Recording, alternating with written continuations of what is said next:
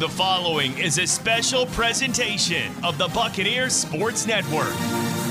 This is the Jay and Keith Show. Two broadcasters, Oh, yeah. two microphones, and one meticulously scripted podcast. You what? Just kidding. Get it, J K? You get it. That's what I thought was so funny. It's not funny. Alongside Keith Brake, here's the voice of the Bucks, Jay Sandos.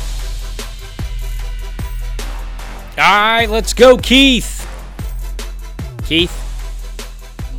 Keith.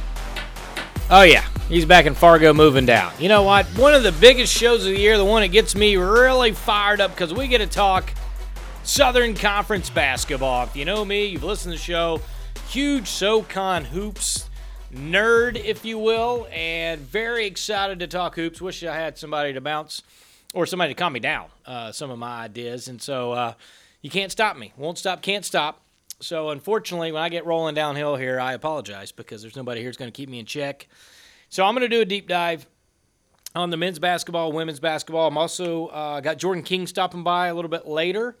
Uh, so if there's kind of an awkward pause in the podcast and then I interview Jordan and then do the magic of podcasting, uh, there might be a weird transition uh, because I'll jump back in and finish my men's basketball.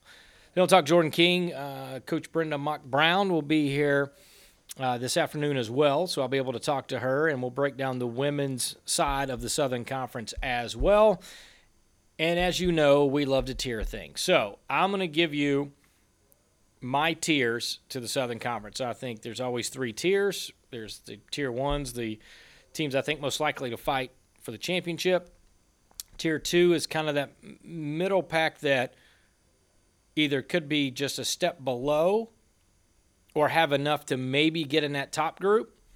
But I think there's they got to prove something before they get in the top group. And then there's the last group, which pretty self-explanatory. Probably no shot at a championship.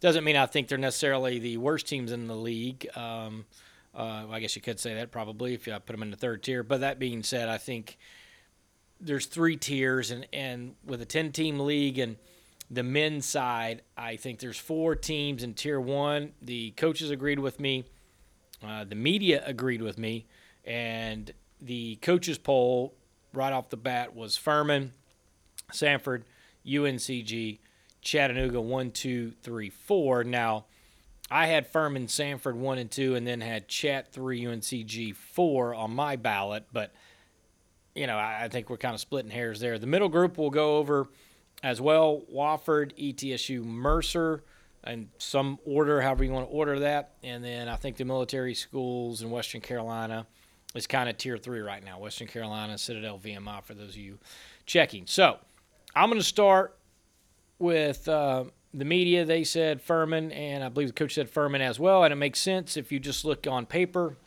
They've got the most uh, key pieces coming back. You look at Furman, and Bob Richey's now been there for uh, it seems like uh, not quite forever, but he's been there now for uh, uh, close to a decade.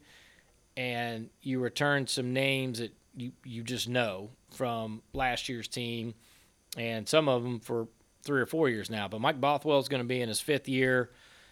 You know, he was my preseason player of the year when I when I filled that out. I know Jake Stephens got a lot of pub and being at a new school. If it was still at VMI, I probably would have gone Jake Stephens, but you know, not that he can't be successful. at Chattanooga, just things are different, right? Can everybody learn the offense? There's a lot of things, but I think for me, it was Mike Bothwell. It was my preseason player of the year, and then maybe the most improved guy I thought that had a spectacular season last year. Kind of came out of nowhere was Jalen Slawson. And then there's a couple guys that you know we've seen around, and we'll see how they do. Garrett Hien was able to get some action. Joe Anderson was a guy that was getting a lot of playing time at a guard position. They added a few key pieces. Maybe the most interesting one for me, uh, just because I remember when Steve Forbes at Wake Forest got him to play early during that COVID year because he got to play as a freshman when it didn't count, and so that's Carter Whitt. He played on 31 games last year for Wake Forest. I think he even started two or three of them, maybe a couple more, not many, but started a few. So I think that's kind of where I'm going to start with. I think, you know, there's other names on that roster uh, as well, and got some some new guys coming in, and we'll see kind of how they progress. You know, it's a school, and Carter Whitt coming from a private school, able to transfer in makes sense. But this is predominantly hard to get transfers. Wofford, Furman, VMI, uh, hard to get transfers to come in and play. So it's a lot of high school guys, a lot of developing. So a lot of names you're going to see, a lot of people that have been in the system. Be curious to see how Carter Whitt, kind of an outsider coming in, how he fits. But they've certainly Furman would have a solid five guys coming back. I mean, you got your top two scorers coming back, Mike Bothwell and Jalen Slawson. You know, Bothwell is almost 16 points a game, Slawson 14 and a half. But then you look at Slawson, right? He had that impressive stat line with the reboundings. He led the team in assists, uh, block shots, steals. I mean, he was just all over the place. Just a great uh, facilitator of the offense. Now, the two big losses. Uh, one is, you know, my personal favorite, Alex Hunter, is finally gone from Furman. It was a sad day for me to see Alex finally gone for Furman. Probably good for the rest of the league. And then uh, fifth year guy they had transfer in, in Conley Garrison. You know, he really kind of stepped it up as the season went along. And then their kind of fifth guy there was Marcus Foster, who's back. So they got some key pieces back. They'll be running the same system. There shouldn't be that much of a changeover for the Paladins. I think last year was probably the best year. And again, I'm sure Bob Richey could care less how I feel about his rotation, but I thought it was the best he did in since he's been doing this at rotating more than six, maybe seven guys.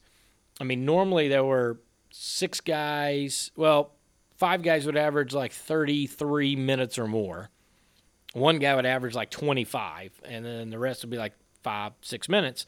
And I always said I think they got tired and were having trouble finishing out games, and especially when they got to the tournament, I didn't think they had any legs. Well, last year, four guys averaged around 31 minutes if you average it out. Then they had somebody, Marcus Foster, around 24 minutes, but then they had four players double digit minutes Garrett Hien, Joan Anderson, JP uh, and then uh, Hewley.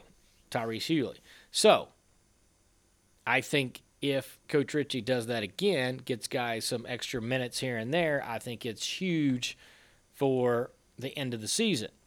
I think also scheduling is kind of key when you have a pretty good team, and I think Coach Richey has done a very good job scheduling. He gets a North Greenville opener, then he takes on Belmont for ETSU fans, you know, or ASUN folks, maybe Mercer as well. Clearly, you know Belmont. I think if you follow into major basketball at all, you know Belmont. But I think that's a solid non-conference game. Then they'll play in the Charleston Classic, where they get Penn State, and then the winner loser Virginia Tech Old Dominion, so you can get a few games in there.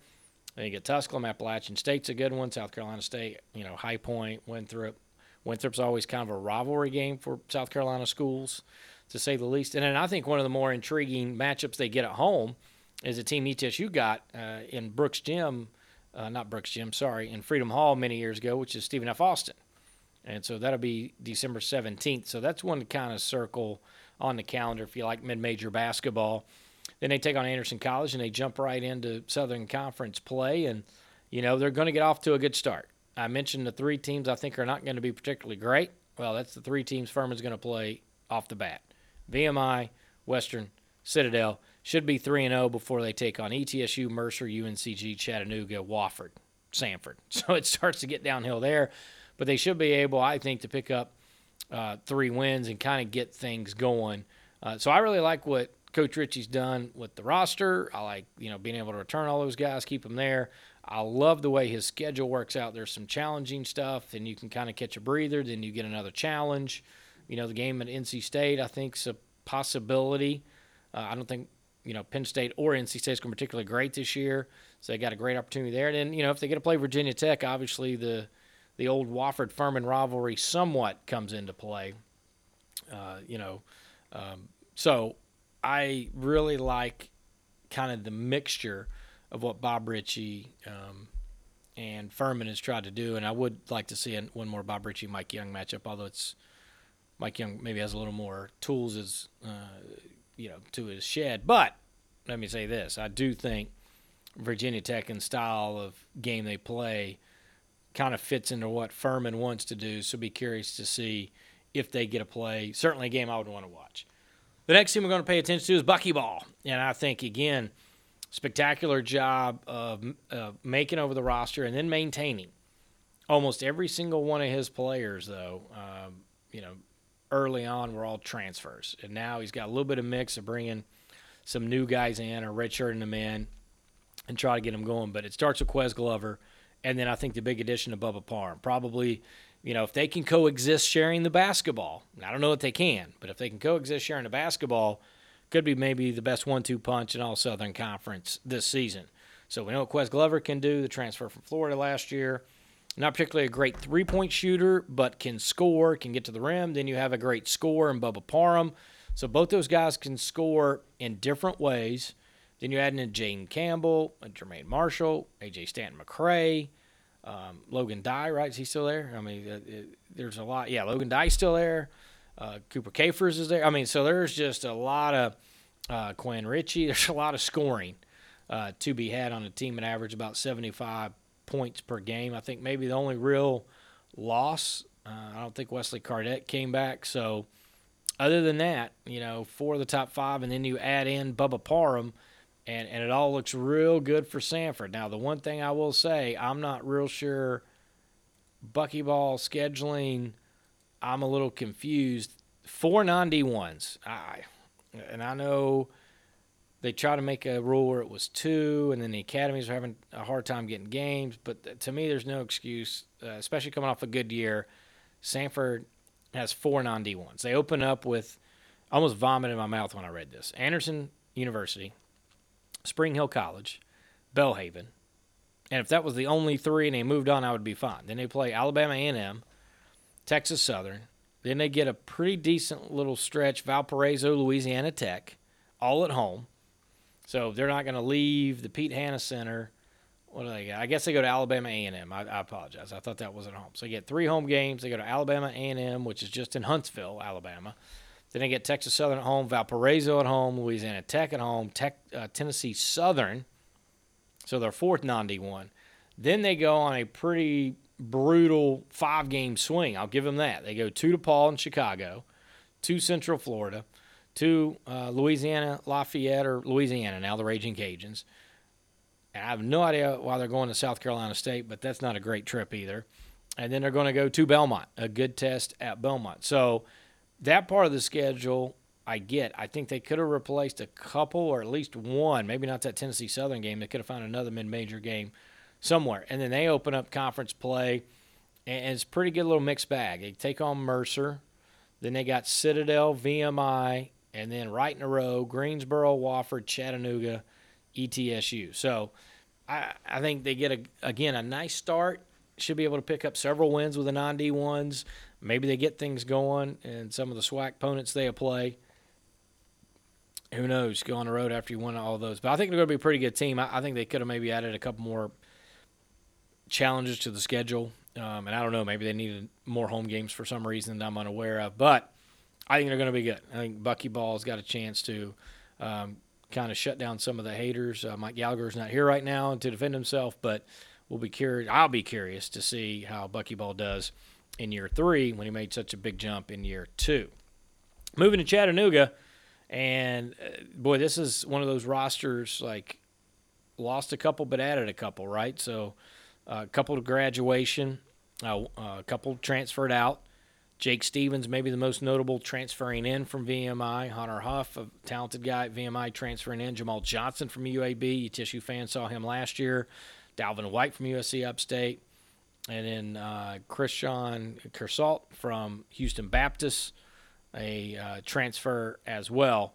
Then you add in AJ Caldwell, who obviously the shooter, game winner a few years ago against ETSU. Casey Hankton, I thought, kind of came into his own last year. Then you got some guys that saw some playing time, and Jamal Walker, uh, Grant Ledford, who had a huge game against ETSU, his best game as a collegiate player. Uh, didn't in the uh, that was the game down there. Didn't have a particularly great game up here. Um, and then a few other names they've added to the roster, just a couple of freshmen and Sam Alexis and uh, Brody Robinson out of Houston, Texas. So, you know, Coach Dan Earl, huge fan, thought he did great things at VMI. Now he's going to be able to try to have a better budget, a better place to recruit to, better athletes. So I think it'll be pretty quick before Coach Earl will be able to turn around, uh, not turn around. Chattanooga went to the tournament last year, but be able to uh, take over a winning program and kind of keep it to that level. So let me reword that. So I think he can keep it there.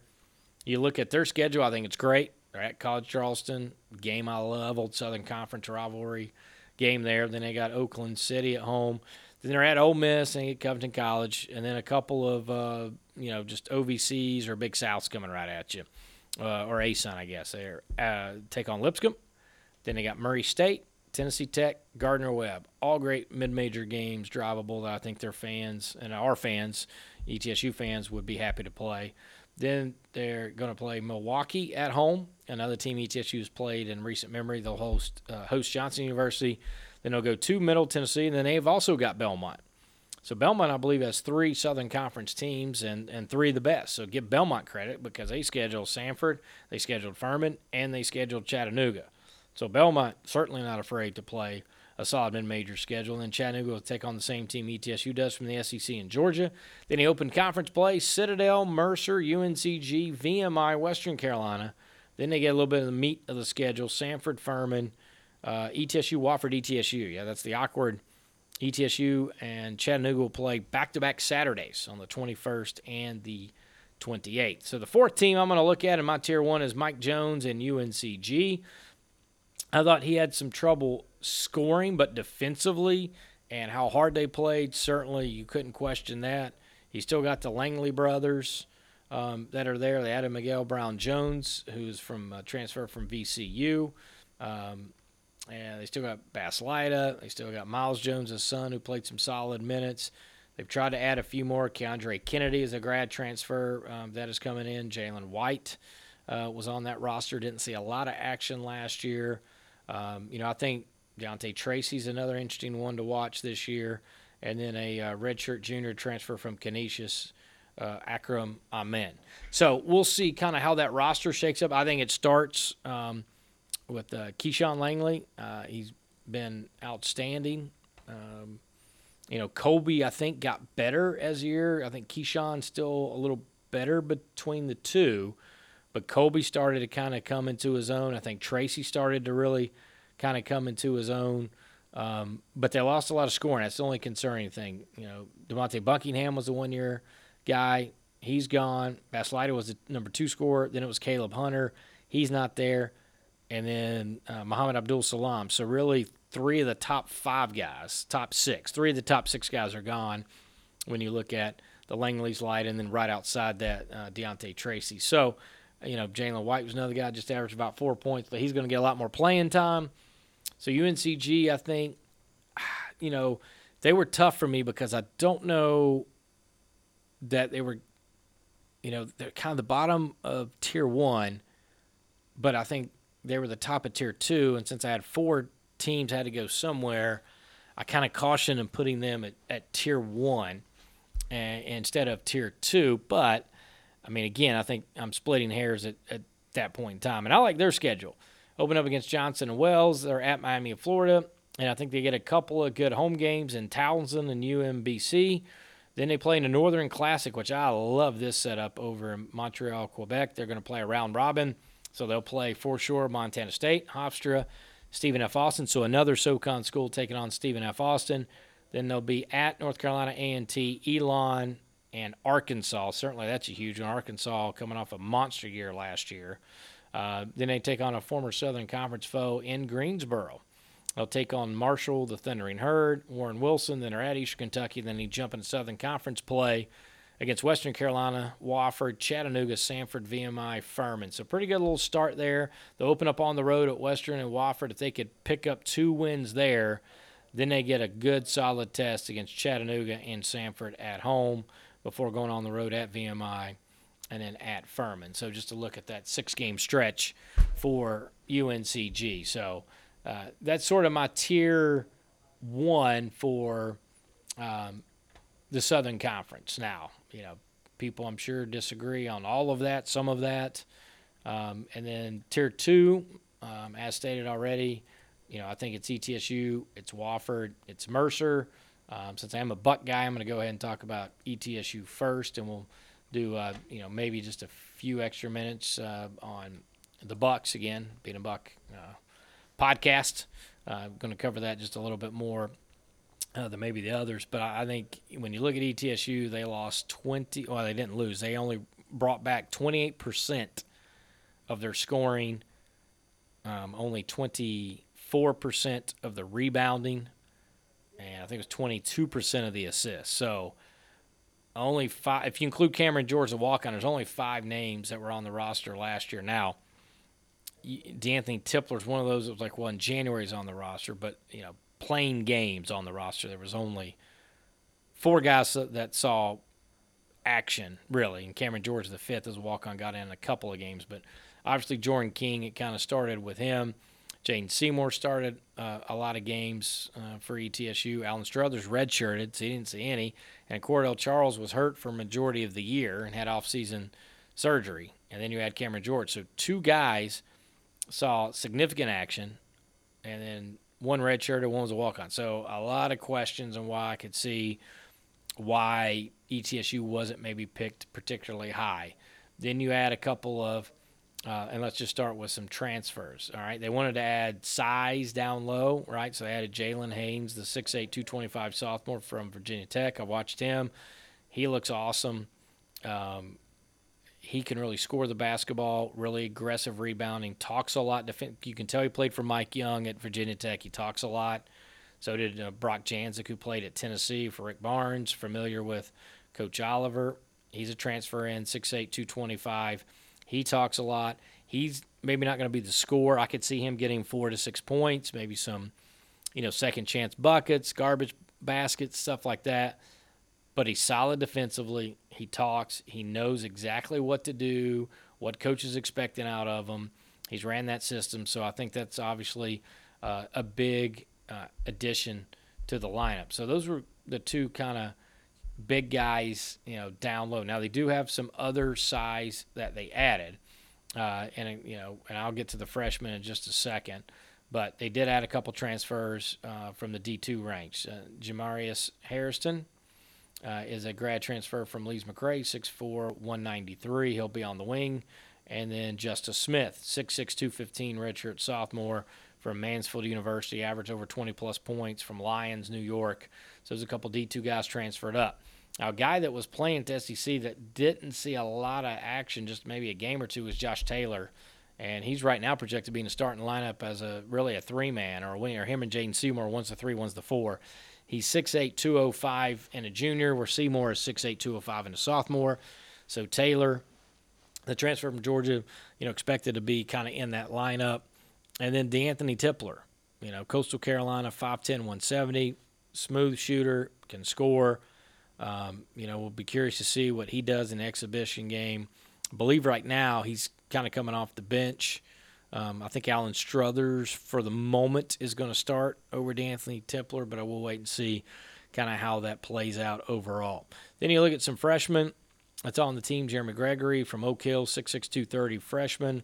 You know, I'd be curious to see how much time he could really work in right now. I'm not sure that he's going to see a lot. Christian Shaw's a guy that possibly could see some time, 6'5", 205 freshman.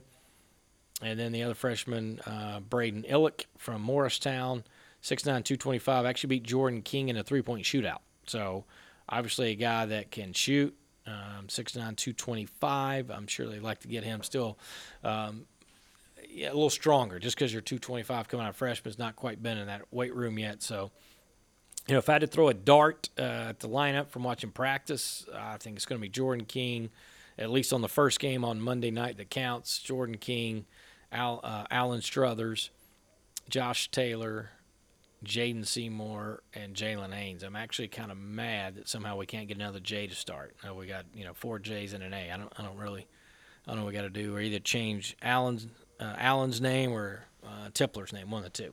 Anyway, so that's the look at sort of the roster in depth. Obviously, Jordan King, 97 triples from a year ago. He's going to be the leading scorer coming back, the leading rebounder coming back because ETSU lost its top four rebounders. Jaden Seymour only averaging 3.4, but I think Jalen Haynes and Brock Jancek and Josh Taylor and those guys will be able to, to help out on the glass and, and make up the difference there. Looking at the schedule, ETSU uh, first home game uh, for the regular season be Emory and Henry.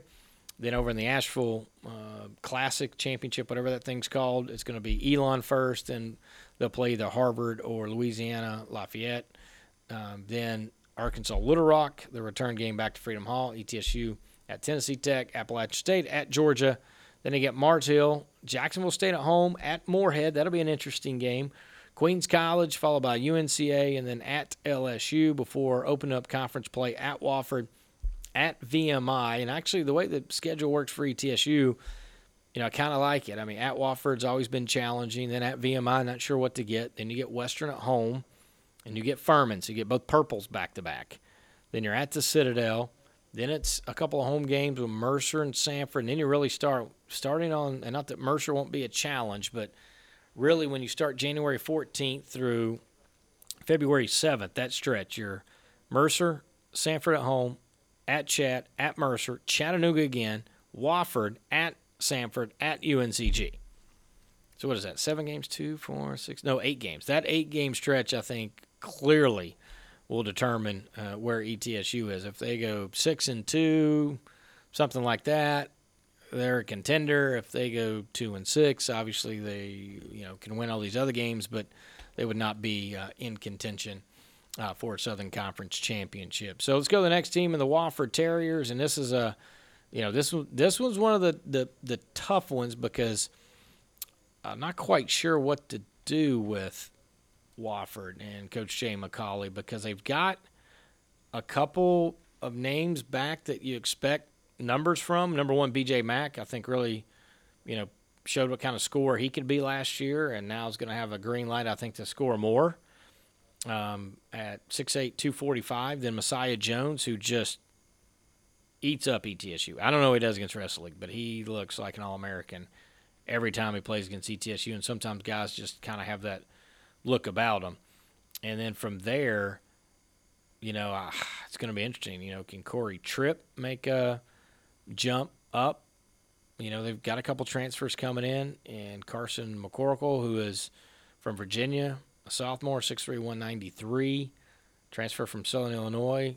Kyler Filewich, who's 6'9", 250, Murray State transfer. Jackson Silvas, and then a, a Gulf Coast State College uh, Taurus Watson. So rest coming in are freshmen and young, and they've got a couple guys that you know sophomore campaign, but didn't play a lot. So it's just a lot of new names, a lot of new faces. Certainly, Jay McAuley kept you know Dwight Perry and Will Murphy, staffers there that can help them lead the way. But I, that's one team I'm, you know, they'll be well coached. Um, very disappointed we don't get to see Fl- uh, Floppy McFlopperson uh, again. Uh, I was very disappointed Tyler Lawson uh, or Larson will is gone, and I can't call him Floppy McFlopperson, but he transferred out. So the roster, not sure. Uh, it's the most turnover Wofford's had ever. So now their schedule: Bob Jones, High Point, Drake. Then they go to the Battle of the Carolinas against Gardner Webb, um, and then it's either and then it, oh, I'm sorry. Then it's Gardner Webb, and and then they'll play North Carolina A&T. So it's just a four-team, two-team tournament there at the Jerry Richardson Indoor Stadium. That means uh, if my math is right, Wofford will play Gardner Webb. Then the next day, Gardner Webb will play North Carolina A&T, and Wofford will play North Carolina A&T. Then they'll play North Greenville. Then they are also uh, taking on uh, LSU. That'll be on the road on November 27th. Presbyterian at home before they go to Vanderbilt and then they'll host uh, Coastal Carolina. They'll go to Old Southern Conference foe Georgia Southern down in Statesboro, take on Montreat. They'll play at Texas A&M, and then they open up league play hosting ETSU, UNCG. Then they'll go to Mercer, and then uh, they'll go Citadel and Samford. So pretty good little schedule uh, for Wofford, or at least what it looks like to me for Wofford. A good mix, being able to play some uh, Carolina teams get things going, but yet uh, also uh, being able to um, uh, kind of mix and mash when they get some of the, the big name teams as they play a few more money games than some of the others in the league, at least that we've looked up so far. Now, Mercer, uh, you know, I got them right there with ETSU, Wofford. I don't particularly, I kind of have ETSU and Wofford ahead of of Mercer, but I think Mercer is – certainly better than um, who I got in the bottom tier. Uh, but there's a lot of question marks kind of there too. Um, I think they lost some some key pieces from a year ago. They got a few guys back. I think it starts. Is Kamar Robertson maybe going to be the guy there? Um, you know, James Glisson the third. He's done some things here and there. Um, Haase, Philip Haase is gone. Neftali Alvarez for I don't know what in the world was going on there last year, but they seem to have a, a lot of issues. Jalen Johnson was a, a transfer came in, started at Tennessee, was going to go to ETSU with Coach Forbes and or with Coach Shay, excuse me. Then after that went down, he went ahead and went to uh, Wake Forest. That didn't go real well. Then he went down to uh, Mercer. And so, anyways, uh, they lost Haase, they lost Johnson, they lost Alvarez. So that means uh, James Glisson III, Kamar Robertson, uh, Sean Walker uh, Jr.'s back. He was their third leading scorer. You know, Shannon Grant's a guy I'm not quite sure. You know, if he can get a little leaner, and I know they list him at 280, um, which I think is generous, but if he got a little leaner and could get up and down the floor, I think certainly he could add something to it. Then they got a transfer in Jalen McCreary, um, Louis Hurtado Jr., uh, Brandon Sparks, Jalen Cobb. So, not sure. And they had some freshmen kind of sitting out. They also added uh, an interesting one in uh, the South African, seven foot two freshman from the McCallie School there in uh, Chattanooga. So David Craig, all seven foot two of him. He was on his visit while we were there, and he was very large. In case you were unaware of what seven two looked like, he was a large, very very large man. So. Um, curious about how Neftali Alvarez to me was curious because they never, you know, Greg Gary couldn't quite get on the same page as him. Was he maybe a cancer to that team? Was he the catalyst to the team? There's really no, you know, some some games they look great without him, some games they looked lost without him. So, uh, you know, Phil Passe was a guy that just didn't want to play inside, very talented scorer, but uh, it's, you know, for Greg Gary, I don't know if this is a make or break year but I think if he sticks around sixth or seventh again, it's certainly gonna people will start making some noise down there uh, in Macon because certainly, you know, Bob Hoffman I think we're out his welcome for other things than maybe winning or losing, if you know what I mean. And if you're a Buck fan, you love to yell at him, you know what I'm talking about. But either way, well, you know, I digress a little bit. But for Greg Gary, let's look at his schedule. They're gonna they're to take uh, on East Carolina on the road to play Milligan at Georgia State, Winthrop, Florida State, Robert Morris, Fairfield, Towson, all great names. Kennesaw State, then they'll get Middle Georgia State at Florida Gulf Coast, Morehead State, Troy. I love love schedule. Greg Gary's done a great job mixing some home and away. Uh, they'll be in Savannah, Georgia for three games in a round robin with Robert Morris, Fairfield, Towson. I think that's an awesome tournament. Again, some familiar names is going to play a few Southern Conference teams uh, in Winthrop. Um, and if former ASUN foes that they've played, Kennesaw State, Florida Gulf Coast on the schedule. They also get Morehead State like ETSU does. And then they open up um, conference play right out of the chute. Samford, Chattanooga, Wofford. I think those three games will be testing them. And then they get Western Carolina, and they got Furman ETSU. So if they can, you know, if they come out of the first five, six games, three and three, four and two – then they get VMI maybe five and two before they get UNCG. I think certainly Mercer could get off to a good start. They could also get off to a, a poor start and see how that dictates the rest of their season. So that's sort of my take on the rest of the second tier. Now we go to tier three, and I'm going to start with Western Carolina first and, and Coach Justin Gray. And, you know, they got off to a uh, pretty good start last year and then kind of tapered off. They did finally break the long string of losing ETSU. They got over that um, in Cullowhee. They still haven't beat ETSU since I don't know '91 or something inside uh, or in Johnson City. So that'll be a while. But again, it's another roster that is just made over. And besides a couple of names um, like Tyler Harris, I mean it's it's a lot of. I've got to learn a lot of new people, and they have a few back. Gilmore is back. Marlo Gilmore, uh, Vontaris Woolbright's back. Uh, again, Tyler Harris is back. So there's a lot of names that are back. There are also a lot of new names and so not sure about the roster. Didn't particularly have a strong year last year, so I didn't want to. I don't think I'm venturing out by saying you know finishing eighth, ninth, or tenth is probably on point for Western Carolina. And they're going to open up with Georgia and Maryland to start the year, then a non D1 to McNeese State, Lamar, another non D1, UNCA. And I like this part of the schedule for them UNCA, Gardner Webb, USC Upstate, and they get Davidson, the non D1 in Brevard, Tennessee Tech. Uh, so I think that's a great kind of middle part after a rough first part of the season. And then for them, all these are going to be tough. Furman to start. Actually, I'm sorry, UNCG to start, then Furman, at ETSU, which haven't won in like 20,000 days. Then they got Mercer, Chattanooga before they get the Citadel. So again, could be a 0 and 5 start to conference play. If they're able to pick up three of those, go like three and two. Certainly, I think that would be a win uh, for Coach Gray and can get them going in the right direction. So, um, I just I, it's going to be tough. A, a lot. I mean, I think the style of play, young coach, you know, played at Wake Forest, played for some talented coaches, played with some talented teammates. Got to get the coaching side of it kind of down. The Citadel, speaking of new coaches, kind of uh, a run up back, if you will, for Ed Conroy. So his second stint as the head coach of the Citadel had great success. Um, probably, I believe it's the most success out of any coach.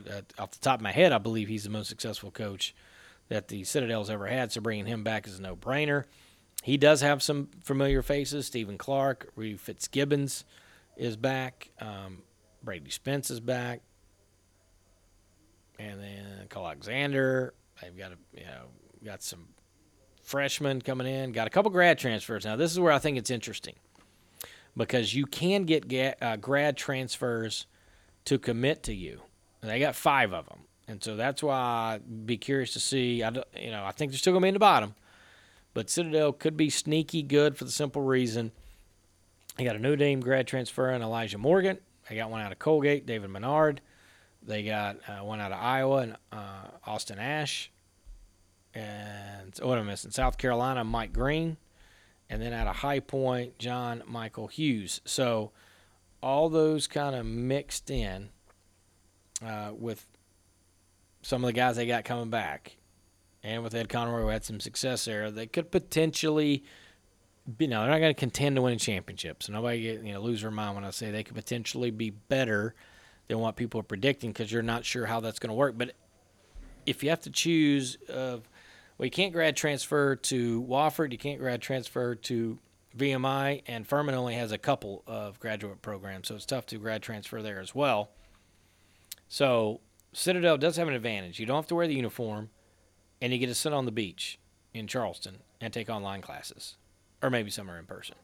Either way, it's going to be very easy, I think, for Citadel to convince people to go stay with them and not have to put on the uniform and do all the military obligation stuff.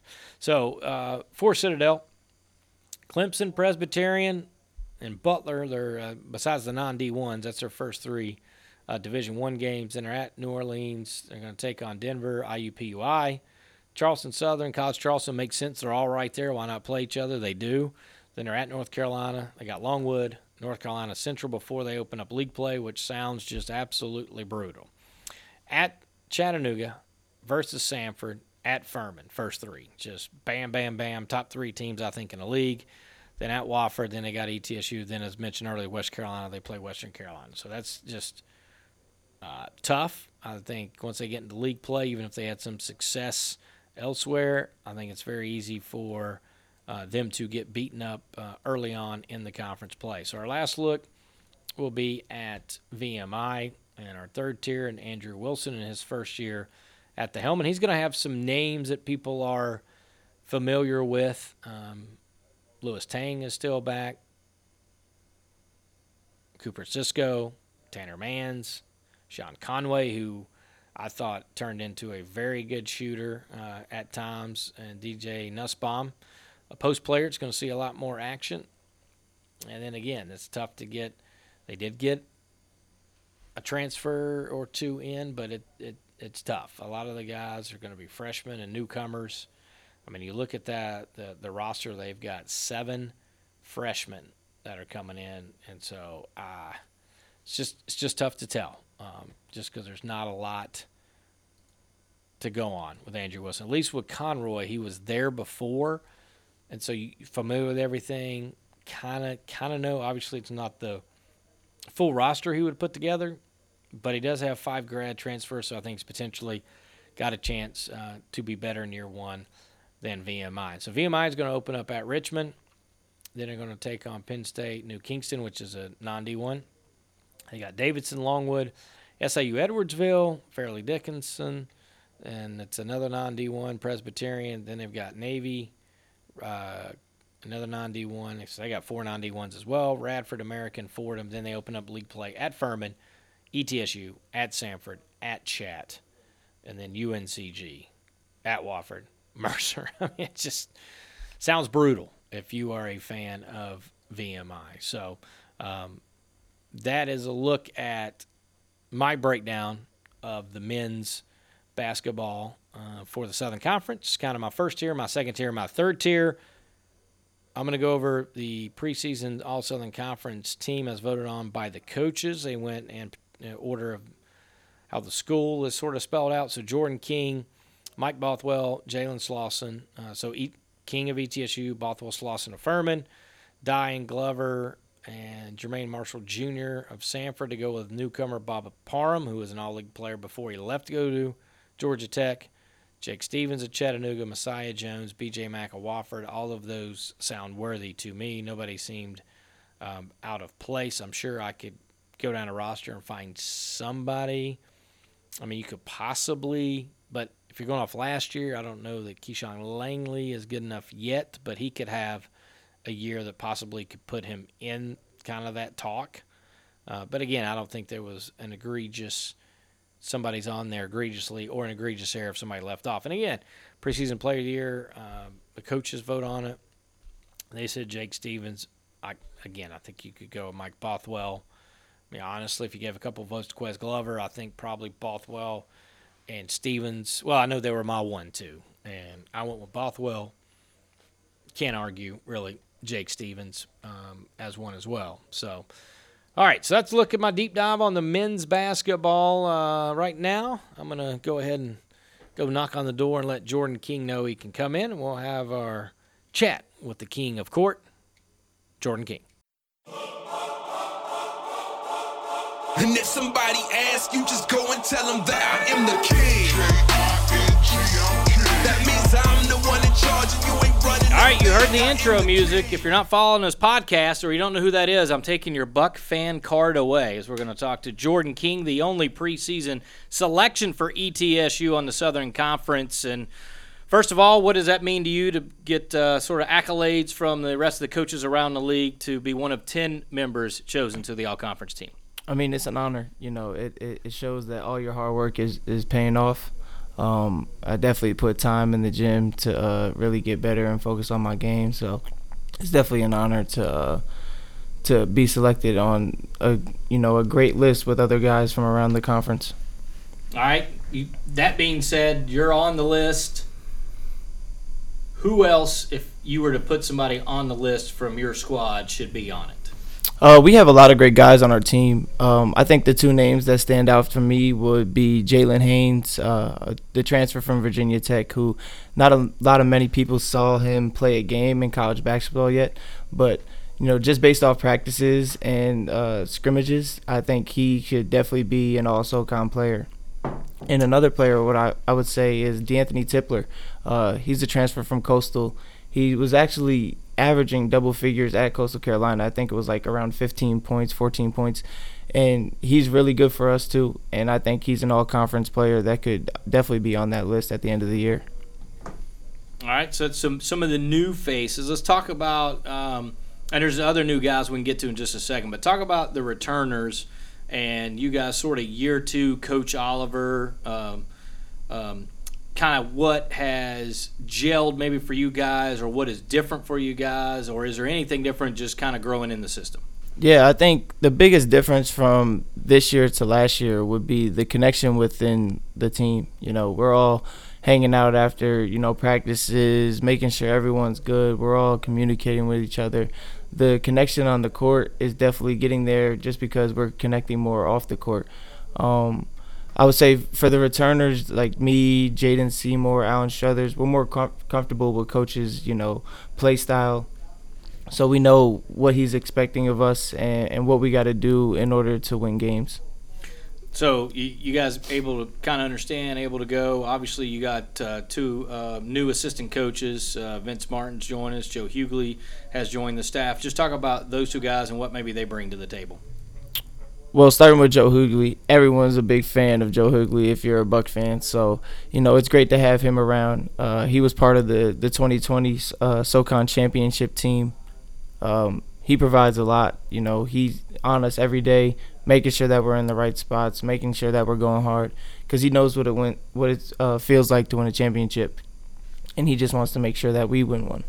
Uh, with Vince, Vince comes from Jacksonville. Vince has also led his Jacksonville team, even though they weren't picked that high in the ASUN, to a championship game. So he knows what it takes to get there as well. So I think both of them together are definitely going to help us, you know, get to that championship level with this team. You know, you're getting old. Um, when I called those games that Vince played against ETSU, that's, that's how I know I'm getting old. No so way, yeah. Able to watch those, and now those guys. Coach, obviously, Hughley, uh, Joe's not that old, and, and just a few years removed from but it's funny when I heard his name, I was like, that guy, that guy played at Jacksonville. I'm pretty sure, and mm-hmm. I had to mm-hmm. look it up, and sure enough, he was on the 2010 and.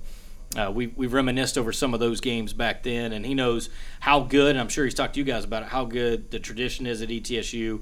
It's easy for you guys to see Gordon Ball. You see the the banners hanging. I think it's interesting with the the TBT and, and the basketball tournament that has just evolved over the last I don't know seven, eight, nine years, whatever it's been but how ETSU the last few years been able to get a team together, and you guys have been able to interact with some of the greats. Yeah. I had the pleasure of sitting next to and watch you guys work out in the summer uh, with Courtney Pigram, who's the second all-time lead scorer in ETSU history. TJ Cromer was a 1,200 point scorer in just two years at ETSU. Both those guys led teams to tournaments and then they also made it a point to kind of talk to you guys. How much interaction did you have with sort of the older generation, and what did you take with your interaction from those guys? Because they had interaction with the Keith Jennings, and that's the one thing I enjoy about ETSU's tradition that I've talked to other schools that I don't think they have as much of is the fact of the camaraderie from guys, let's say, that played in the early '80s or late '80s, early '90s, that kind of um, did a nice job of connecting with really the the mid 2000 teams and you know Courtney's team 2009 2010 uh, and then Courtney's teams and TJ's teams that was you know sort of mids 2015s and Courtney was uh, like I just mentioned 09 10 he's now trying to pay it forward in 20, 2022 just talk about uh, that relationship or just being able to have guys like that at that level kind of speak to you about not just the program but sometimes they're just talking hoops with you. Yeah. Uh, well, starting with the banners, practicing in Gordon Ball every day, we see that you know ETSU has a tradition of of winning games and winning championships. So we're definitely trying to get ETSU back up to that standard uh, because it hasn't been there for the past two years. So we need to definitely you know lock in so that we can put another banner in that gym. Uh, but just with the interactions with those guys, they're really good at coming back and you know teaching us things and you know, letting us know like what it takes. I I get advice from them all the time when they're here over the summer. Uh, you know, just trying to like pick their brain about what it takes, you know, to get to their level because a lot of them are playing professional basketball, and you know that's one of my dreams and goals. So I definitely pick their brain on you know what it takes to get there. And you know, Courtney asked me one of the questions. He was like, "Who's the, who's the connection to the fans?" and for Courtney's team, he was one of those guys. Yeah. For TJ, he was one of those guys. Obviously, AJ Merriweather, uh, maybe slightly above TJ, but both those guys had a relation with the fans. And, and I was like, right there, you know, number two, where you were shooting. I said that that's the guy right now. The the, the fans kind of clamor to. And I said, and and I looked at both of them. I said, this is no disrespect to you guys, but our fans love little guards, and there's just there's nothing wrong with it. The best yeah. player in history of the school was five foot six, and I know Keith, if you're listening, I'm, I'm sorry I didn't say five seven, but he's five foot six, and uh, you know you look at the all-time leading scorer. Tim Smith was five nine. The second leading scorer is Courtney, who's six foot. Six one, maybe on a good day. I think he's probably six foot. Maybe five eleven. I'm right there. TJ for sure. so all those guys there, and so you know they kind of took pride, and they're like, oh man, like there was something about that that when I mentioned the connection to the fans was a guard and a guard that could score, they lit up because they certainly were great shooters and stuff. They pride themselves on probably what people didn't understand was defensively. And so they were like, hey, we got to talk to him about, you know, hey, anybody can score. And, you know, we work hard at it, we're proud at it.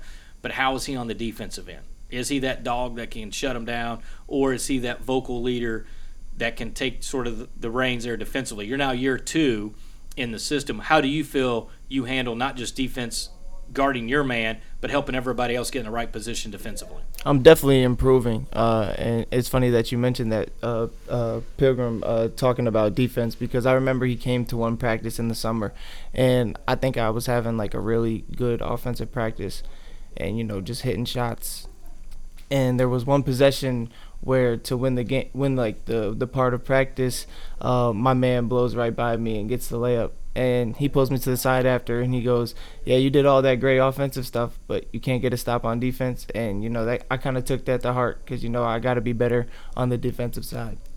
Game on the line. I remember the play. Uh, was it uh, uh, was it Justice? Uh, yeah, it was. Justice. Justice went right by me and scored a layup, and, yeah, and it definitely hurt because you know I thought I was I was doing pretty good that practice, and then somebody's really watching, and and they tell you all the things you did wrong. You're like, wow, I can really get better in that area. Yeah, and it was because I was in between him and TJ when when that play happened, and so that, that's what was funny was to, to see the level. It's like, hey, you know, you can shoot whatever, but eventually you've got to win a game because you got to make a stop, right. and, and and that was sort of their thing. Is like you take all the pride on the offensive end. But what a lot of people I think get lost, and even D'Amico Childress, who runs instant replay, mm-hmm. and I give Miko a hard time about defense, but he was really an underrated defensive player as well. And I think that's what it comes down to. And if you look at your results last year, you look at all those tight games, sometimes it came down to did we get that stop? Right. And last year, particularly, didn't always get that stop. So that's got to be a, a challenge. Speaking of last year you, you lose uh, you know you lose the Brewer brothers, you lose David Sloan. There's a lot of guard play there. It means there's going to be a lot of positions open up the guards. Break down the guards and how you guys are kind of gelling in this. I know you just had one uh, close scrimmage you can't really talk about because mm-hmm. close scrimmage is not allowed to, and you'll get together on Friday. But how do you feel like the guards in general because that freed up, especially with with Ladarius and with Sloan, that frees up a lot of playing time for the guards. Yeah, most definitely. And we had a great scrimmage. I, I, know I can't say much about it. I just think we we had a pretty good scrimmage. You know, it was a test for us just to see where we're at and what we're going to do this season. Uh, but just with the guard play, we have three of us. It's me, Alan, uh, D'Anthony, and Justice. So there's four of us really, and you know we're really like rotating off the ball. Sometimes I play the one, sometimes he plays the one. You know, it just rotates like that. But I think the best thing for us is that you know we can all play that position, and it doesn't just have to be one of us. We all find guys and put them in the right spots. Uh, we can all run the offense. Um, I think that's going to be the best thing for us because when other teams' guards gets tired, we can just keep rotating our guards and you know and just make sure that we're fresh throughout the game so that we can finish games this year. And you certainly get a chance to see Jaden Seymour play a little bit more of a wing. Uh, Justice going to be out there on a wing, but he's able Seymour's able to do that where he unfortunately had to play the five for you last yeah. year where he's not. Now you've got some big body guys and you've already mentioned um, uh, Haynes is one of them. Talk about uh, some of the other post guys and get our fans familiar with what they can bring to the table. Well, we also have Brock Jancek, who's a transfer from University of Tennessee. Uh, Brock is just a really hard worker, and he does whatever it takes to win games. You know, he, he's not really into his stats at all. He's all about what can I do to make sure that we win this game. Uh, we also have Braden Illick. Uh, if you guys came to Buck Madness, you guys saw him won the three point competition. He finally he beat me. Uh, you know, he talked a lot of smack after, but uh, as he should have. I, I, have to take it on the chin, but um. Uh, he can really shoot the ball. He's going to be really good for us. Uh, he's just a freshman, so he's learning, but he's definitely going to be a really good player here at ETSU. Uh, we also have Josh Taylor. Uh, Josh transferred from Georgia. Um, you know, this is his first time playing Division One basketball, really. But Josh looks so comfortable. You know, he looks like he's been here before. Uh, he plays so hard. He, he he just tries to get every rebound. I mean, he's six nine. He's lengthy. He can really jump over anybody to get a rebound, and, and you know, and that's like his biggest aspect. And he's also going to be really good on the defensive end. I think he could probably be close to not if not uh, defensive player of the year just because of his length and, and he's really good on defense seems like looking at the the voting, there was a distinct three tiers uh, as far as uh, preseason, which teams picked to win or do well or whatever the preseason ranking polls. Furman, Samford, UNCG, Chat were pretty much head and shoulders if you look at the vote totals, one through four. Now they varied on where they were, one through four, but one through four. Then the middle of the pack was all within on the coaches one point of each other voting wise. Wofford, ETSU, Mercer, and then even in the media it was similar. Wofford, ETSU, Mercer, kind of right there, and then the bottom three were Western and the military academies, Citadel, and VMI. Been a long time since ETSU has been picked uh, this low in the preseason poll. How, when you saw that, did that make you feel, your team feel, and then how can you use that as motivation? Definitely use it as motivation because you know, as as a team, when you see the the rankings of the preseason SOCON poll and stuff like that, you you never want to be that low because then guys don't think highly of you, and they probably think that you're going to be one of the worst teams, not one of the worst teams in the conference, but just going to have a, an off year. I think we should definitely use it as motivation to show everybody that I don't think we're that low. You know, preseasons is just preseason, just like you know the all conference team. You could, oh, as someone on that list could always have a bad year, including myself. You know, so you can't really take it to heart. I feel like you just got to go out there, try to win every game, and just play to the best of your ability to you know change what they thought in the preseason and make it happen at the end of the season. Talking with Jordan King here on the Jay and Keith podcast is our ETSU men's basketball preview and Southern Conference preview show, uh, getting you ready for the Friday night exhibition game. What's going to be like Friday night?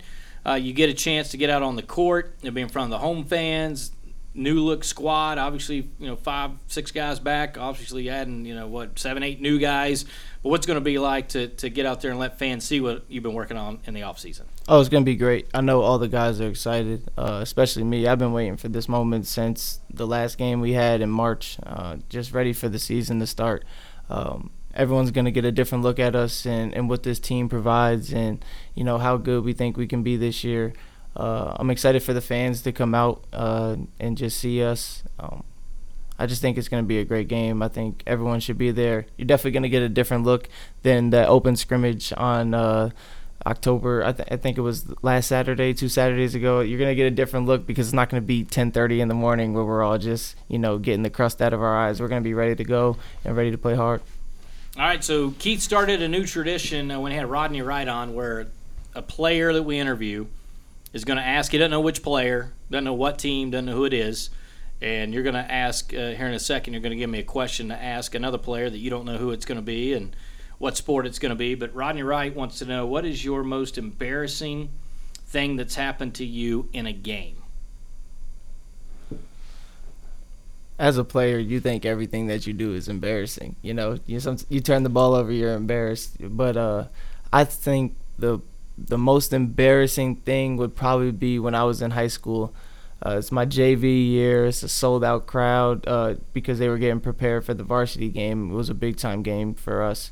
Um, but I get a steal in the half court and nobody is near me. And I'm just thinking, oh, this is, you know, an, an easy layup.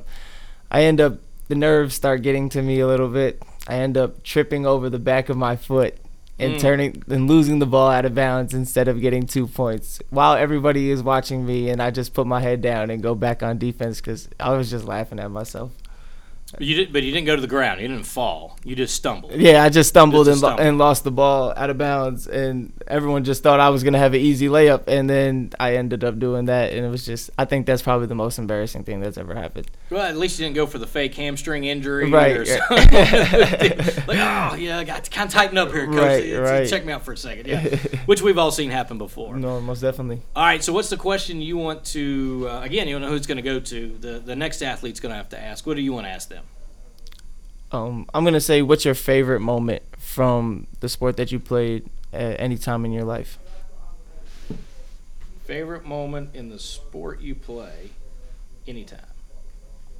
All right, we'll get it. All right, Jordan, we appreciate the time, buddy. I, I know uh, covering, you know, I'll be on the road with you everywhere we go. Can't wait for some of those, and it's kind of excited for the uh, tournament in Asheville because that'll give fans uh, a it's an easy ride up on a Friday, Sunday, but also another couple times uh, to get games in in a place where the Southern Conference tournament is going to uh, take shape. But we'll see you Friday, man. Good luck to the season. We'll talk to you later. Thank you so much for having me.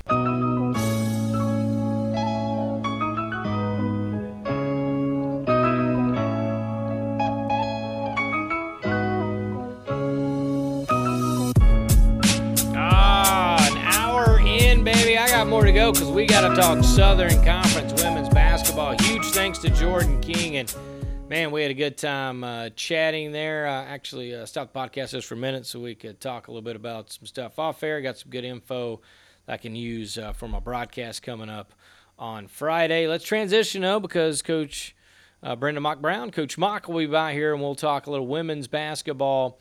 And, uh, you know, we got to do that Southern Conference as well. I think this is going to be an interesting year. I think it's tier one Mercer. and then I think there's tier two, two through seven. And then tier three, which is West Carolina on the women's side. So, I mean, I, I mean, maybe Wofford Furman, Samford. I'm curious what to do there. All right, let's just jump into it. All right, I think it starts with Susie Gardner and Mercer.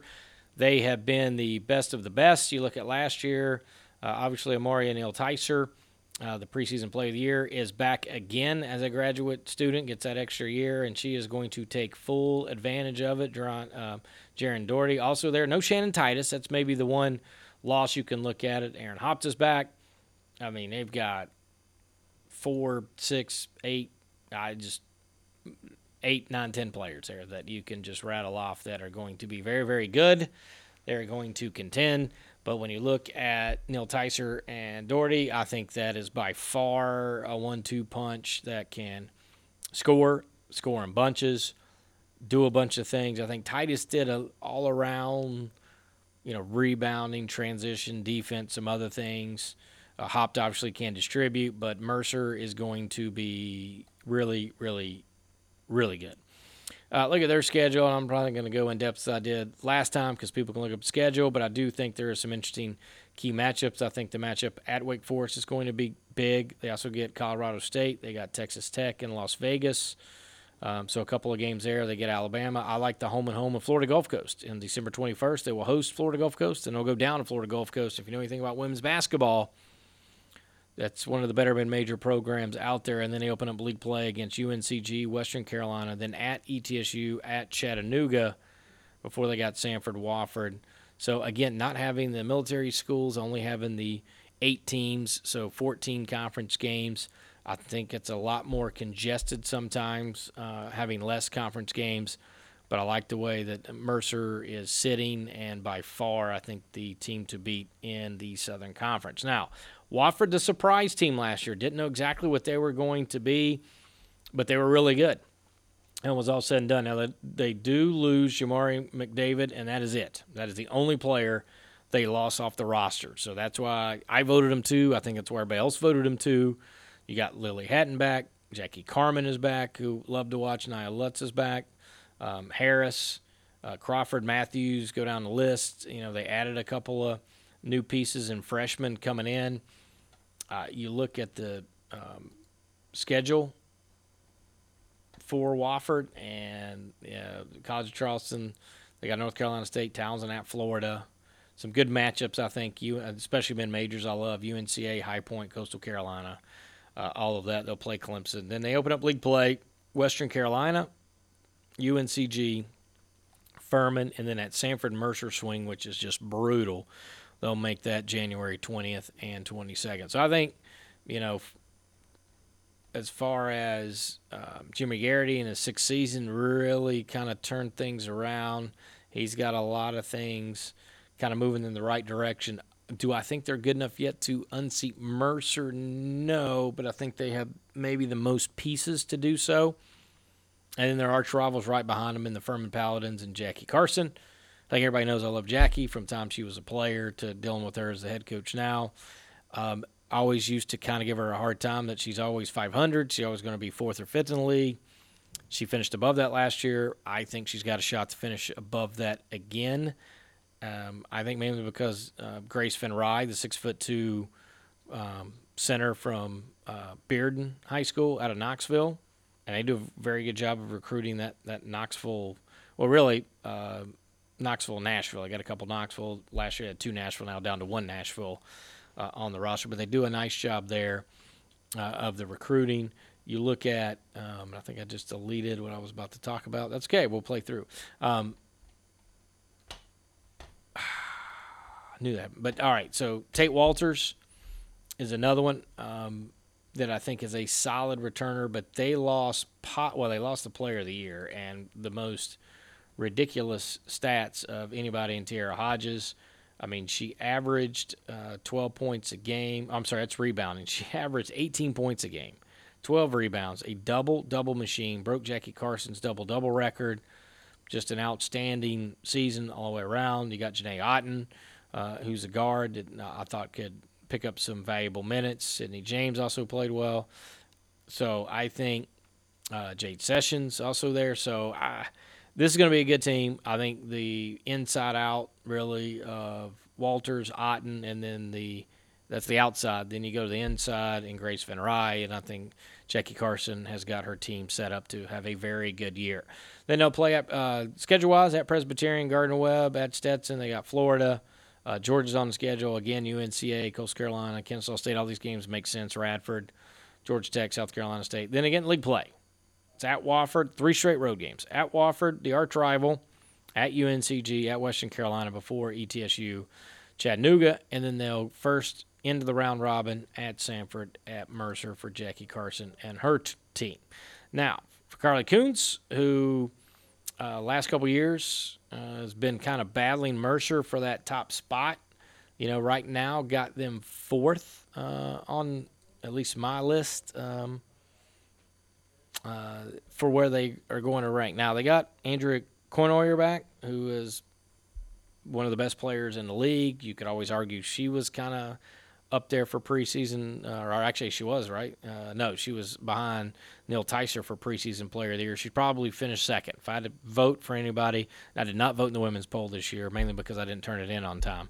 But I would have probably put uh, second on that list. I think Susie Ngulafak, uh, the six foot three sophomore, was outstanding last year. So the top two scorers are back. I think there was some time where uh, Samford really struggled to shoot the basketballs specifically from outside. So we'll see if they can kind of correct that uh, for Carley Kuhns in year number four for her. And as far as their schedule goes, uh, Troy, Vanderbilt, Tennessee Tech, Alabama A&M, and they got a couple non-D1s. Then they're going to play Central Florida, Rhode Island, Jacksonville State, Southern Miss. They got Nebraska on the schedule, Auburn, and then again, the league play Western Carolina, UNCG, at Chattanooga, at ETSU before they take on Mercer, then Furman Wofford. So that's pretty much a, a, brutal stretch. They can open up maybe with a couple wins. You get Western, get UNCG, and then, you know, at Chattanooga, ETSU, maybe not that taxing, but three in a row at Mercer, Furman, Wofford certainly will be challenging for, I think, uh, the Samford Bulldogs. Now, for Chattanooga, and they were kind of the cream of the crop for many, many years uh, in the Southern Conference, and so this is kind of unusual territory for them, not being, you know, the predominantly best team in the league, and they still got. It's another one of those. They've got great names, recognition, and people that are back for Shawn Poppie. Is the new head coach at uh, Chattanooga, and we'll see what he brings uh, to the table. But Abby Cornelius, I mean, I think that's a name that just never goes away in her senior season. It seems like finally, um, and then um, Olafsdotter, you know, five foot nine sophomore from Iceland. I thought plays on the Icelandic team. I thought she would be able to to add more um, to what maybe they were getting. That is not necessarily kind of panned out that way. Um, I mean, you look at last year; it was Cornelius and it was uh, Dina Jarls who was not there. Brooke Hample's not there now. Uh, Mari Pugh is, so their fourth leading scorer is back. Olafsdotter was the fifth leading scorer, and then they got to they got to find some new pieces. So for Chattanooga, you know, new coach, new system. Maybe we'll see kind of how that plays out. They're going to open up uh, at Belmont, another solid women's basketball program, uh, and then kind of a good mix of that Ohio Valley swing through the state of Tennessee. Belmont, Austin Peay, Tennessee State, Murray State. Then they got Kennesaw State, UNCA, uh, Georgia State. Then they get into Alabama, Tennessee.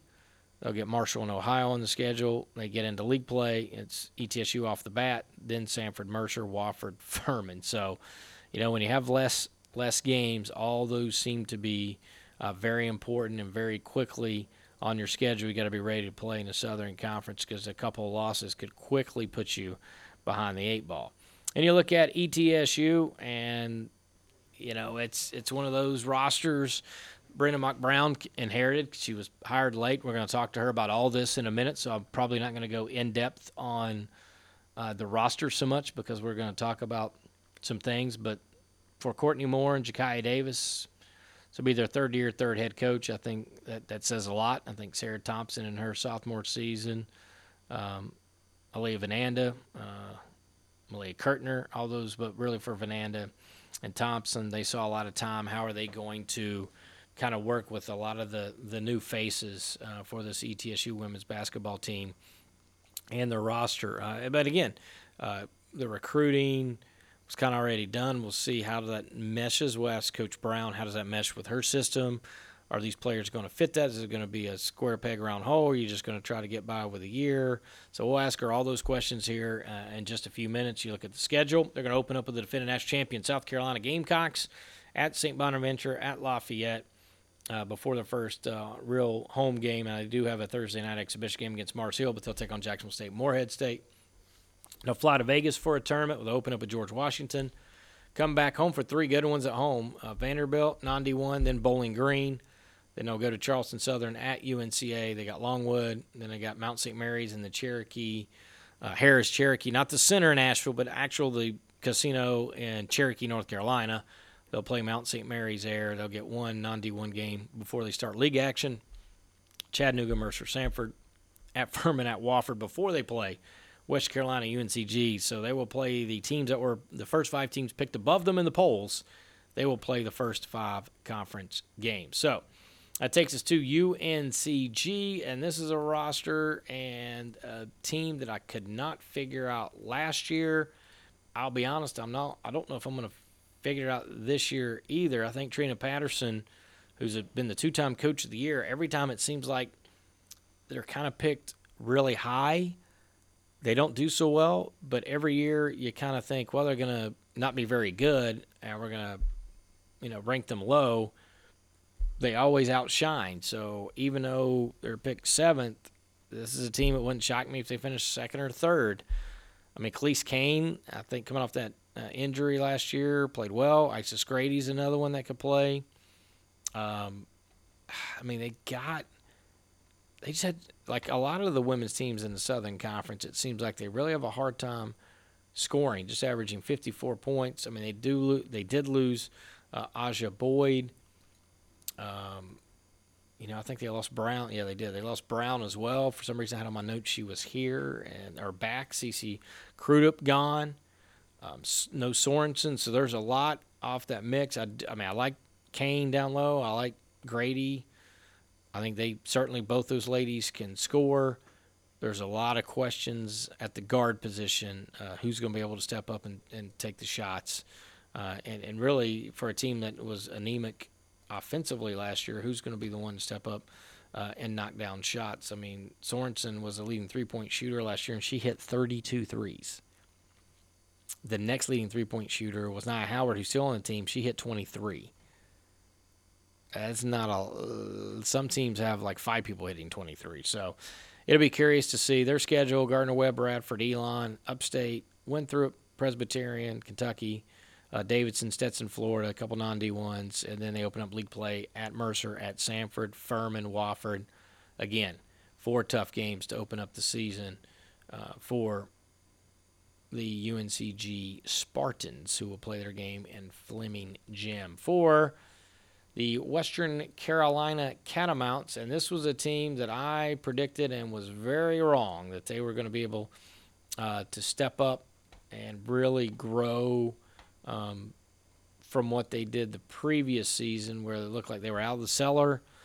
They were, you know, Kiley Hill had them kind of moving in the right direction, and then it just uh, it didn't go that way. 0 and 14 in league play, just seven wins overall, and I, there's there's nothing. Uh, I mean, he's brought in some. Uh, Kiley Hill's brought in some new people, but nothing jumps out. It says they're going to get out of the bottom of the bunch. And let's just go straight to their schedule.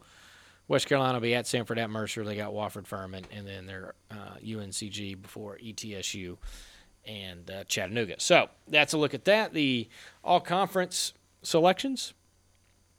Uh, we mentioned the coaches voted uh, Neal-Tysor the player of the year for Mercer, Van Ryn for Furman, Walters Furman, Doherty Mercer, Houpt Mercer, Neal-Tysor, obviously, Grady UNCG, Cournoyer Samford, uh, Ngulafak for Samford, Cornelius at Chattanooga, Carmen at Wofford, Hatton at Wofford as well. Since I mentioned all those names earlier, uh, should have uh, been familiar. I don't think they're kind of racking the top of my brain. I don't think they left anybody out again egregiously because there are more than 10 names on that list. So, uh, and once you get past that, uh, to me, it's, uh, you know, flipping a quarter. But that being said, that's my breakdown. No Keith. Again, Keith and Fargo, so I'm having to do this by myself. But it's all right. He's going to come back. Uh, he's going to move his fiance down. He's bought him a house. He's here to stay in the Tri Cities.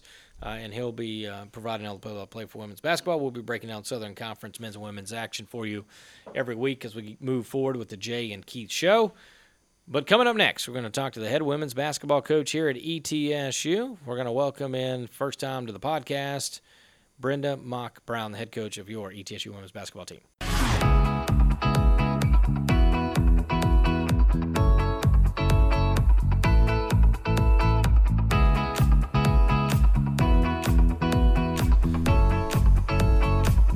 As promised, the head coach, ETSU women's basketball, Brenda Mock Brown. Coach Mock, let's talk about this. Um, last time I think I talked to you, you'd been on the job uh, just a, I don't know, a day, an hour, whatever it was. It seemed like it was right out of the press conference, maybe. I'm not sure. But now you've had time, and this was a unique situation. So I want to start there because just the timing of the hire, kind of everything in place. First job, recruit the coaches, second job, recruit the players, or maybe that was backwards. Either way, so that talk about that kind of aspect and this being the unique challenge that it was when you took the job. Sure, uh, Jay. Like unprecedented circumstances, right? Uh, and I think I was recruiting the players and the coaches all at the same time on on August eighth, 9th, tenth, and eleventh. That's really was my first priorities. As I said in the press conference, the the people in the program are my first priority, and I want to back that up and and how I uh, live out my life every day and interact with them, and uh, you know, just they've been phenomenal people. That's that's the first thing I'll say in this transition. They welcomed me with open arms. Um, not only are they great people, but they're very competent in terms of the staff. You know, a, a great competency. Um, they've recruited well. They're they're hard workers, uh, and they're just a lot of fun to be around. You know, that's I, love coaching. I love competing, but I love interacting with people. And you know, we spend a lot of time with each other. Uh, this is not a nine to five job, and, and there's a lot lot required. And so uh, it certainly enhances the experience when you love going to work because uh, you love the people you work with. And we've certainly grown to love each other quickly and had to. Um, you know, the first priority is for us to be cohesive. And we want that to trickle down and, and really impact our players positively because we're really big on relationships and results, getting those results through relationships. And so we want to be cohesive as a staff. So, yes, that has certainly been a priority. But to second part of your question, what what's been going on, right? I mean, I haven't even been here for let's see, I'm I'm I'm not even three months in. Um, November 8th, after our first game at South Carolina, I'll be three months in. So, a lot's been going on, Jay. We've been, you know, obviously developing on the court. We've been recruiting uh, for the future. Um, really trying to build team culture, doing a lot of activity with our team off the court. You know, we do something called Team Tuesdays where we have uh, kind of a meet and meet meeting and eating at the Culp. so we go over to the cafeteria. We get a we get a room over there, and been taking the kids through a book called Mamba Mentality. You you, pro- you probably heard of Kobe Bryant. Yes, yes. He, he was he was he was kind of okay. He was kind of okay. Right. Um, and what we're really trying to do with that, uh, Jay, part of what we've been doing in the past couple of months is addressing mindset individually. I mean, obviously, we want to develop team cohesive culture, but I want to speak to each player and get them thinking about mindset. And I thought Kobe, you know, whether you like him or not, um, in terms of his individual approach to the game as a competitor, I don't think anybody's done it better. Um, and so I think they're learning a lot about what a winning lifestyle looks on and off the court from that.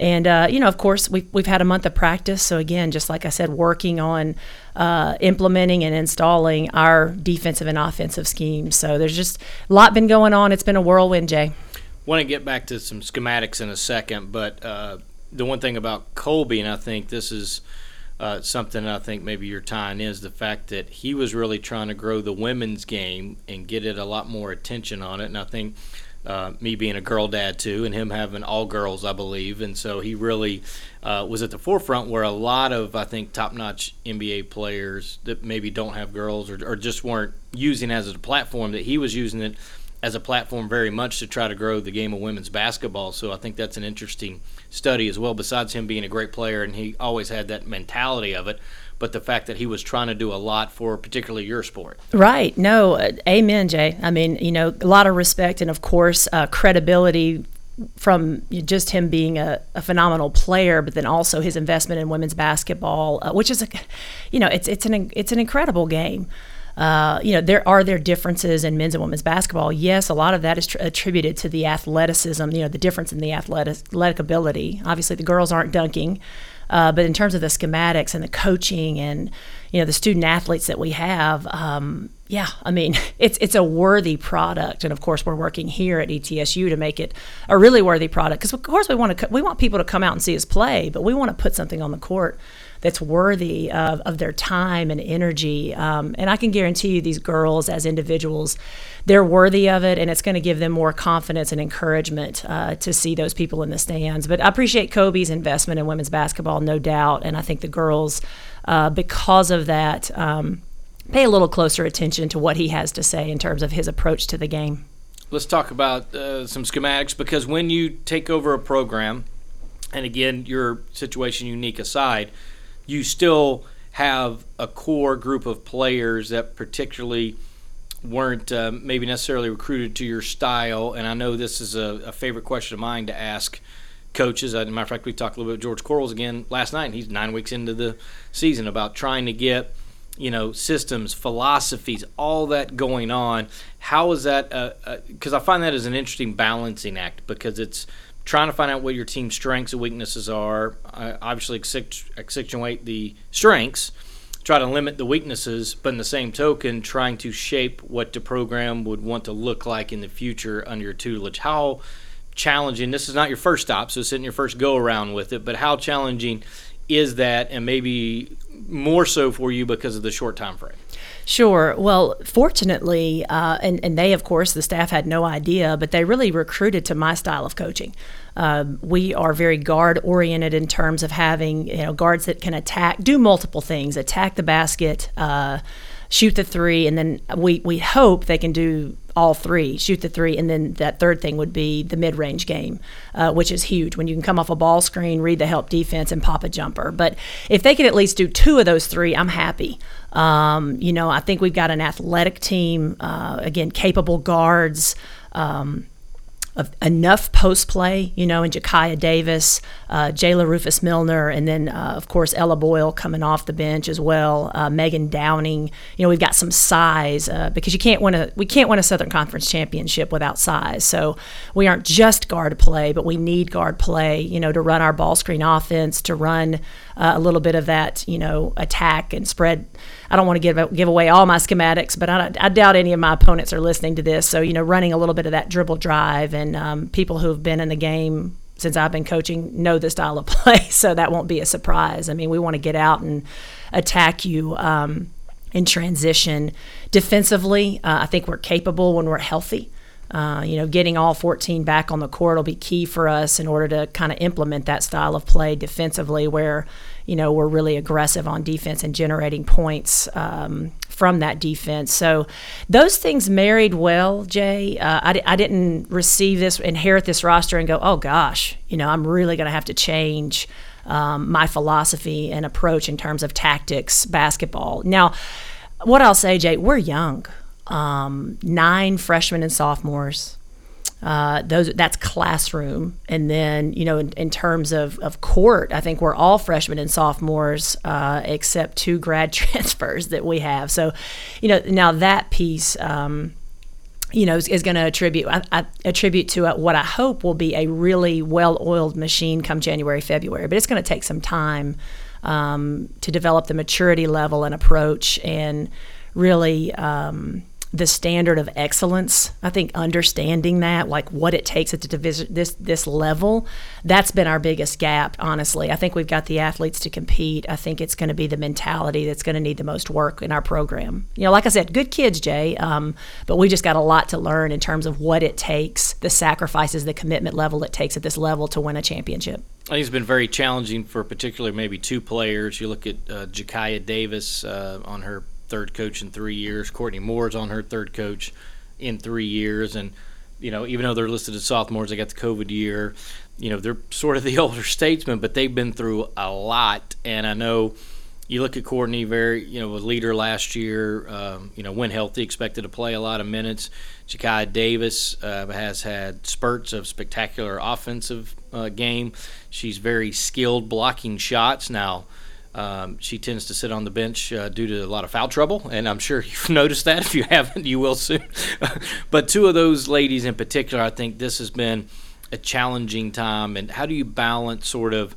I mean, I think that's a lot. Three head coaches in three years um, in a short period of time and then them sticking with the program and, and probably and it, a lot of times you say well they want to be with their friends and well they're, only two left. So it's really not that it's either the love of the university they like something about it.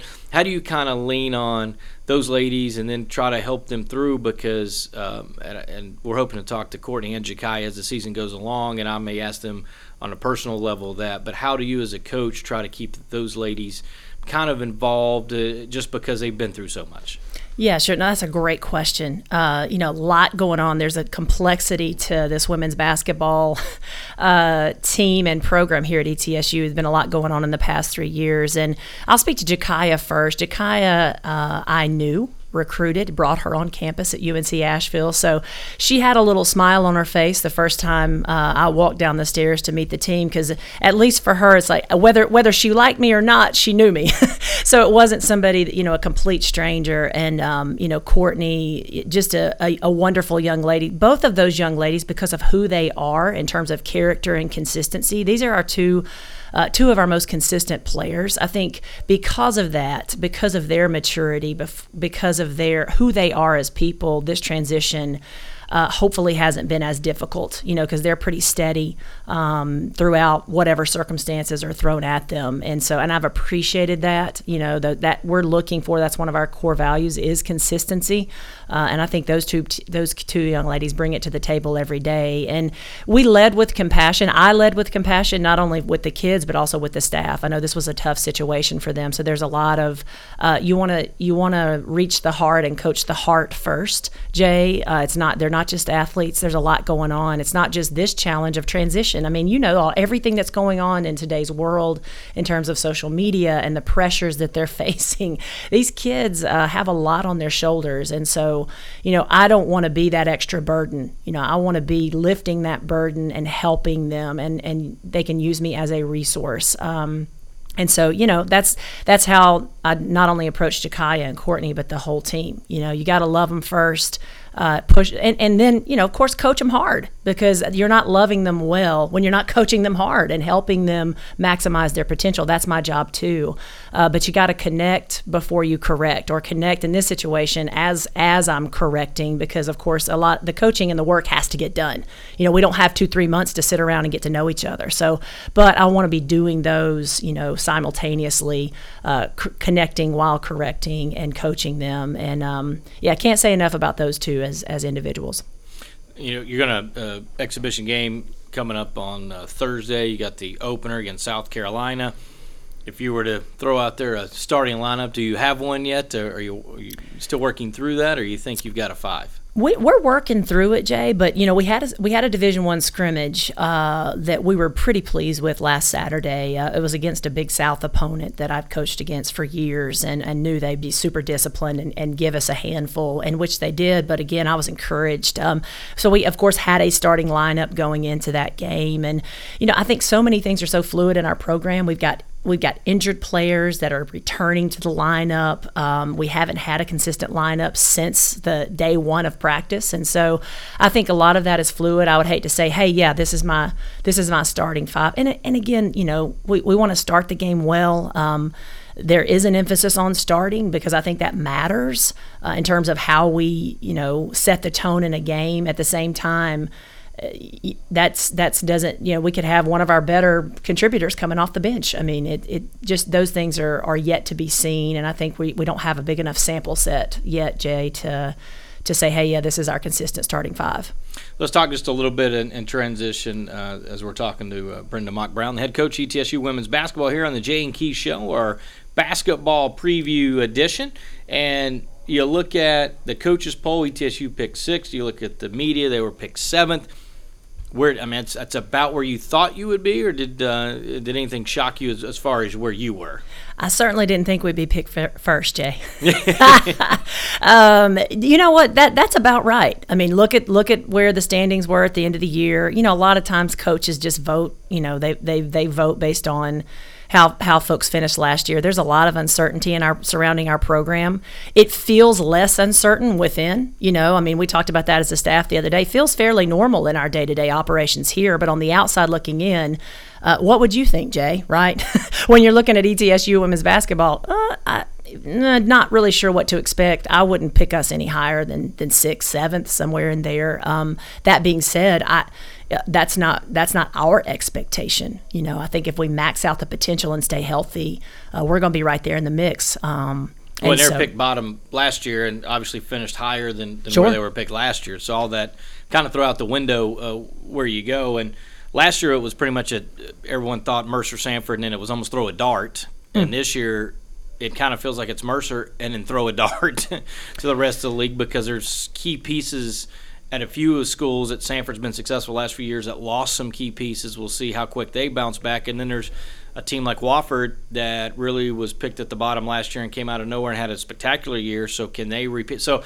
other than Mercer, that would be the only constant I could have threw on the board. And I did vote in this thing, but that that's the only one that I felt good about. All the rest was like, I don't, I don't know. know. Yeah, and it, it, that's the thing about – the Southern Conference, honestly, even dating back 20, 25 years, when you know Chattanooga was the perennial almost top 25 team, it was pretty much Chattanooga, and then everybody else was in a dogfight. And other than the last two years where it's been Mercer, Samford, everybody else has been a dogfight, and it's been one or two games that separated third to seventh normally.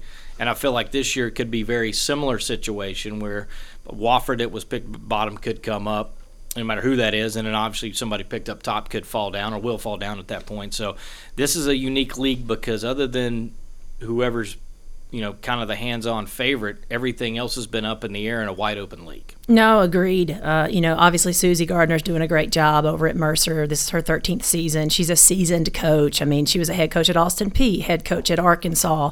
I was an assistant with her at Florida for three years. So, and uh, one of her assistants, David Lowry, was with us down at US. So I know Susie well, and and you know she's consistent. She's tough on her kids. Uh, she's very disciplined, and it's it's hard to beat. Mercer's a team that's going to make you beat them. They're not going to make a lot of mistakes. And that's what I'm trying to get our kids to understand. You know, the disciplined team that's consistent is going to win this league. There's a lot of parity in this league, Jay. And then year to year, we're probably going to be having this same conversation. The portal, transfers, injuries, it's going to make it really hard to nail that preseason top eight schools in the SOCON and really in any conference.